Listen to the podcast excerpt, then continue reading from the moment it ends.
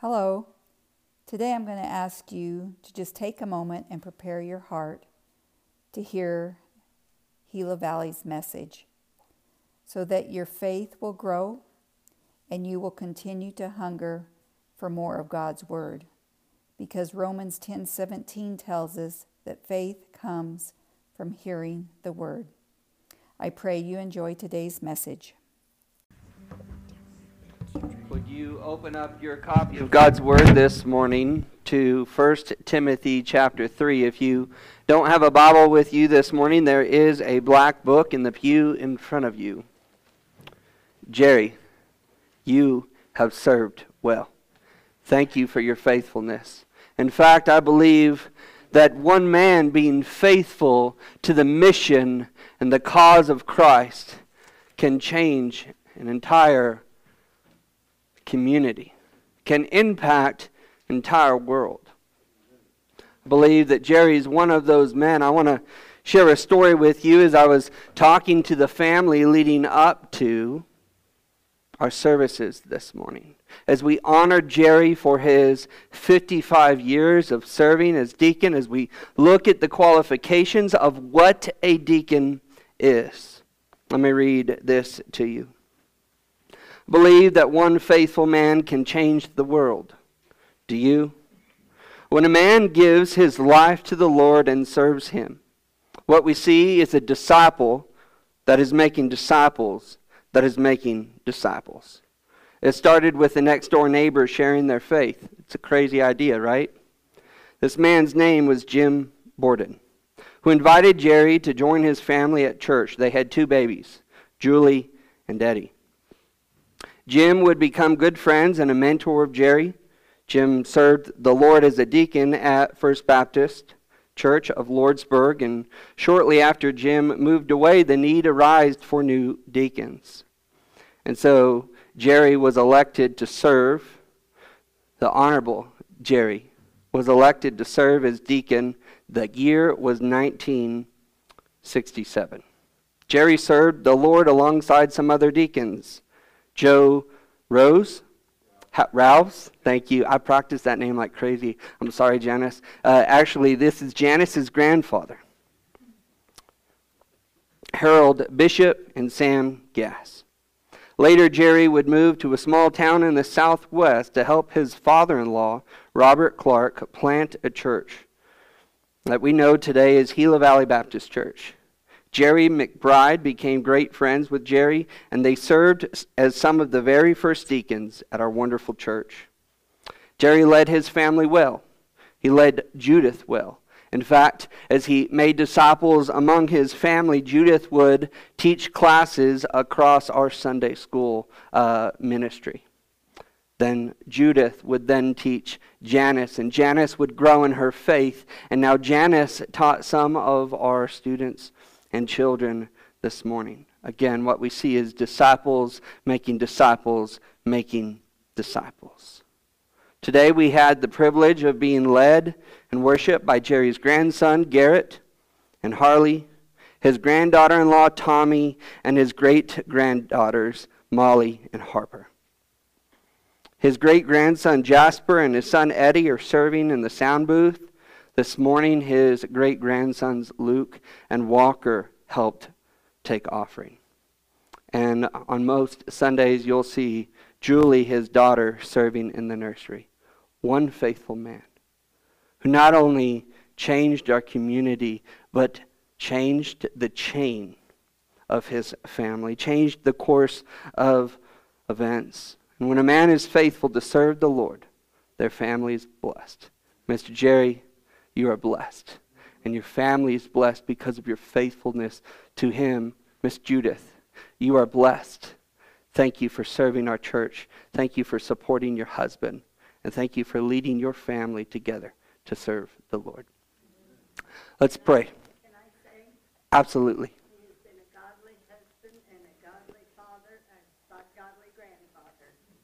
Amen.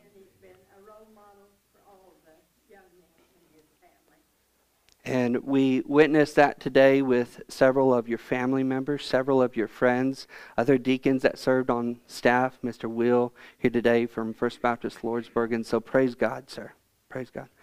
Let's open up, uh, sorry, let's pray and then we'll open up our scriptures. Father, we just thank you for a man after your heart.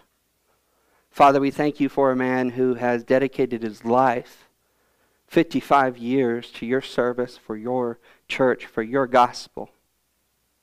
Father, we pray that we would look at his example.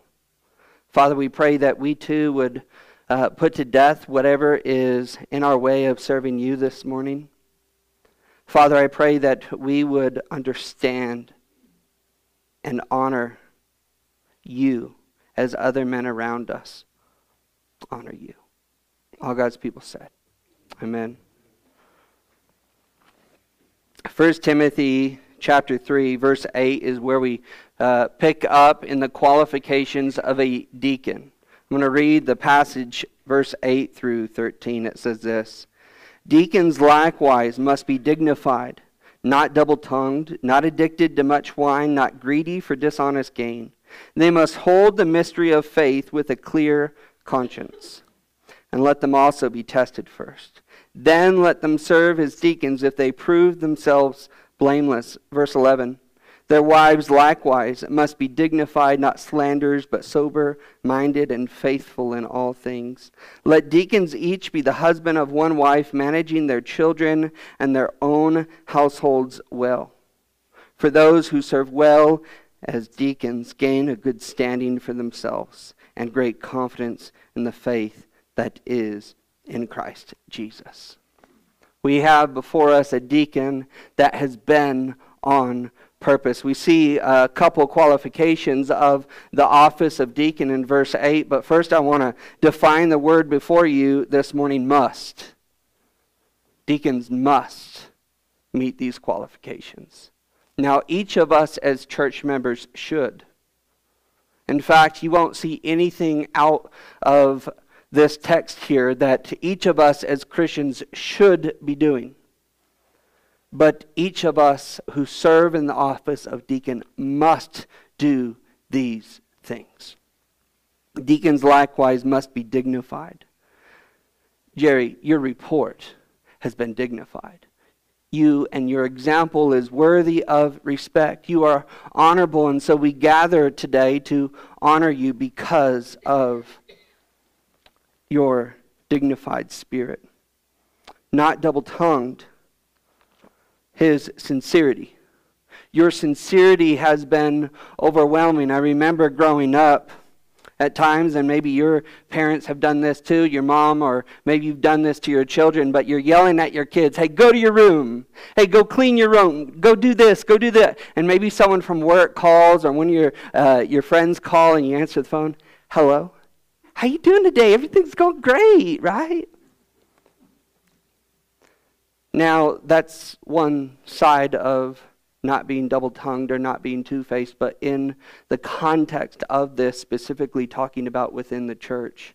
It's a deacon, it's a man of God who is not saying one thing to church members and another thing to other church members. It's someone who understands the truth of God, regardless of what we believe. If it doesn't say it in here, what we believe is in vain. But we must hold our deacons and we must honor our deacons who are dignified and are not double tongued. So thank you, Jerry, for your sincerity, your conduct. As we go into this text, we see not addicted to much wine. Now, it doesn't matter if you look at this text in the Hebrew or the Greek or Latin or whatever it is, it says not addicted to much wine. So I'm going to play both sides of the, the token here if I can for a moment.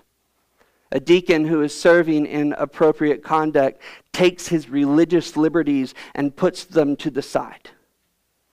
A deacon who is qualified for the office of a deacon in his conduct says, You know what? I see in Scripture where God has asked people to leave their families, their home, everything for the cause of Christ. And so we should be able to leave alcohol or any addicted substance for the cause of Christ.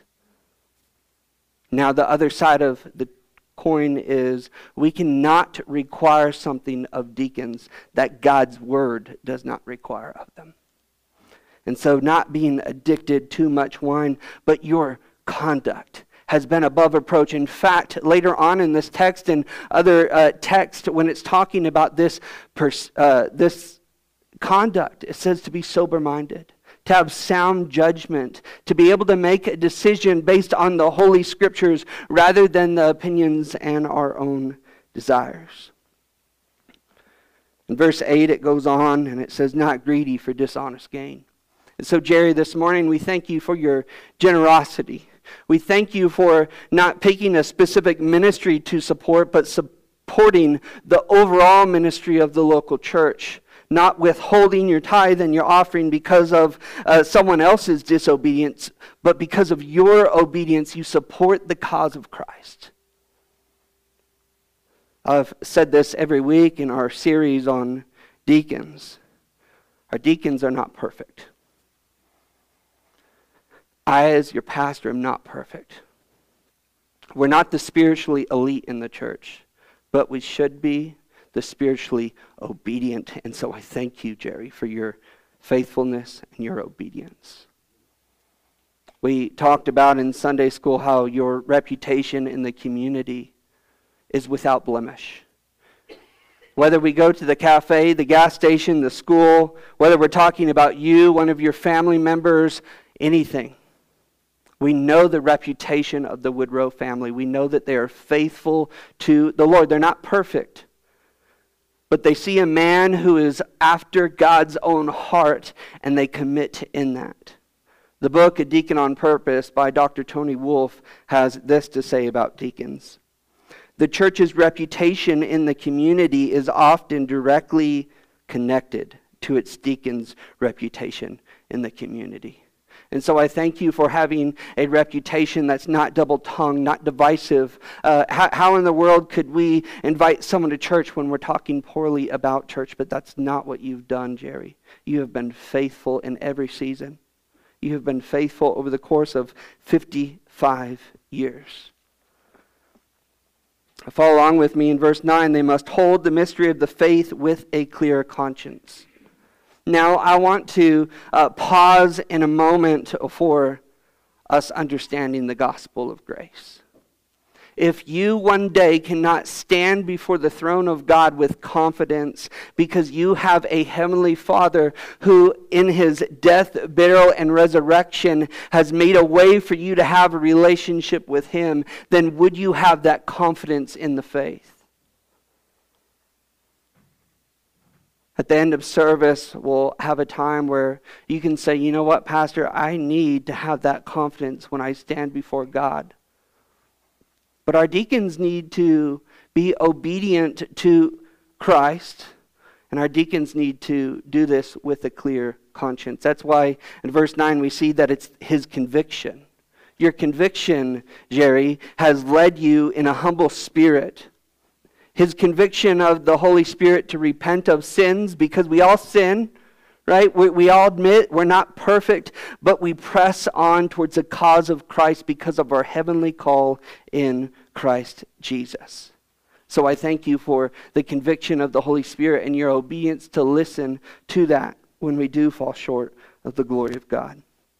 Verse 10 And let them also be tested first. Let them serve as deacons if they prove themselves blameless. Now, Miss Judith, I didn't ask you this, but uh, do you use a magnifying glass when you read some books? I, I have seen that over the course of some people when they're reading some books. And when I read this verse here, I thought if we were to take a magnifying glass and we were to put it over Jerry, and we were to examine him, as verse 10 says, to see if he proves blameless. We could see over the course of some 55 years, we see the conviction of sin. We see the repentance of sin. We see leading our church in spiritual obedience. And so we thank you as we examine you over the course of some 55 years and we hear testimonies from First Baptist Lordsburg, we hear testimony and we witness the fruit of your family following the Lord. We have examined Jerry and his faithfulness to the Lord. In fact, I mentioned that I believe it's a very bold statement that one man can change the world. I believe that one man has changed this community. Through Jerry's obedience, through Robert Clark's obedience, through several men coming together being obedient to Christ, we have seen our church get planted. First Baptist Lordsburg has planted numerous different churches. And so we thank you for leading your family. This morning, I want to challenge all of us as men to follow in Jerry's example to lead his family. Billy Graham mentioned something along the lines of this in some of his evangelistic meetings. Barna Research has done some stuff. Lifeway Research has, has done some studies on this. And, and I'm just going to tell you, uh, I understand that most statistics are made up, okay? But I just want to put it in perspective. In fact, if you look on the screen, you'll see this viral graphic over the course of the last month. Uh, my friends in Texas, other pastor friends, uh, individuals in our church have understood how kids grow up in church and why so many individuals are growing away from the faith. But I would say, uh, the, even more so than that, what takes place is when a man of God leads his family in accordance with the Holy Scriptures. And I'll read this. It's in small text on the screen. I apologize for that in advance. If a child is the first person in the family to accept Christ and join the church, this is what Billy Graham has said, what Barna Research Group has said, and Lifeway has said. The rest of the family will do so only 3% of the time. If the mother is the first, that percentage goes to 17%. But if the father is the first to accept Christ and join the church, the rest of his family will follow 93% of the time. Men of God, we have a God given biblical responsibility to lead our families well. Amen. Let's look at verses 11 and 12. Their wives likewise must be dignified, not slanderers or gossipers, but sober minded and faithful in all thing. Let all things let deacons each be the husband of one wife, managing their children and their own households well. See in verse 11 and 12 what we see is a man who is leading his family, and so a deacon on purpose in his home. It starts in the home, folks. Your faith, your family's faith, starts in the home and under your spiritual guidance. A man who is called to lead their families in all spiritual matters a man has authority over their home to lead in forgiveness and to extend grace. They have women and children that will follow their spiritual convictions because they witnessed a man, Jerry, who is so in love with God that nothing else matters. Jerry, thank you for your faithfulness. Thank you for being so in love with God that nothing else matters. And as your children have seen you in your recliner uh, studying the Word, as they've seen you over the course of generations and generations, as we understand your family and your friends are here gathered today, you have led your family well.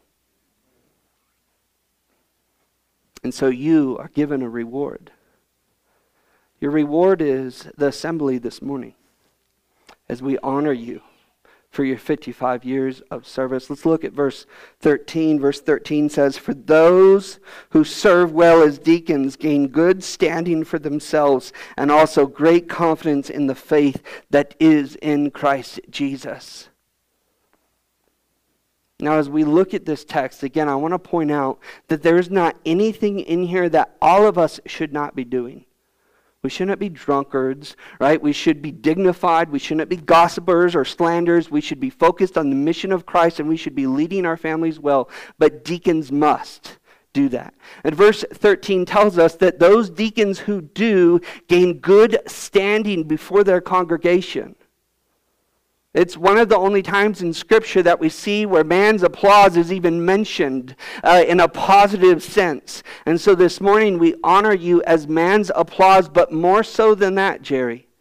You have the confidence, not only in your salvation to stand before the throne of God and say, Abba, Father, I'm home, but you have the confidence to stand before God and say, I have served you faithfully, Lord.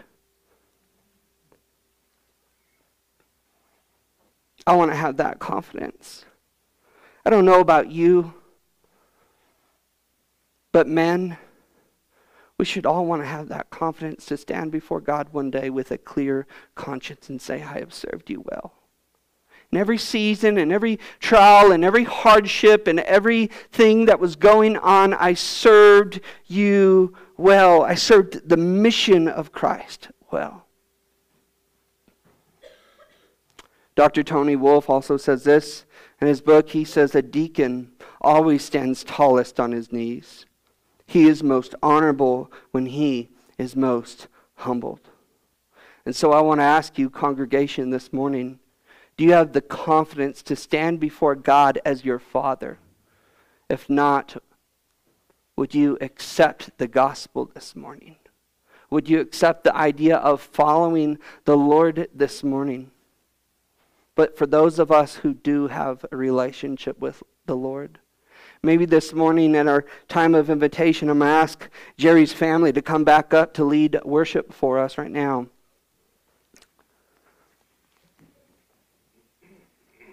Would we as men lead our families well? Maybe today is a day where we say, Me and my house, we will serve the Lord. Maybe this morning you just need to say, You know what? I have not. I have not followed Christ like the way I need to.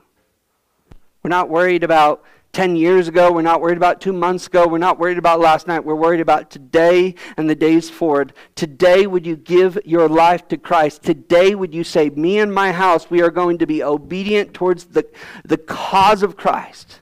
Let me tell you the beautiful fact here, ladies and gentlemen. His mercies are new every single morning. Would you receive his mercy this morning? Stand and sing a song. Come forward if you need to repent of sin, if you need to start a relationship with Jesus, if you need to say, Me and my family, we will serve the Lord. Thank you for your service, Jerry.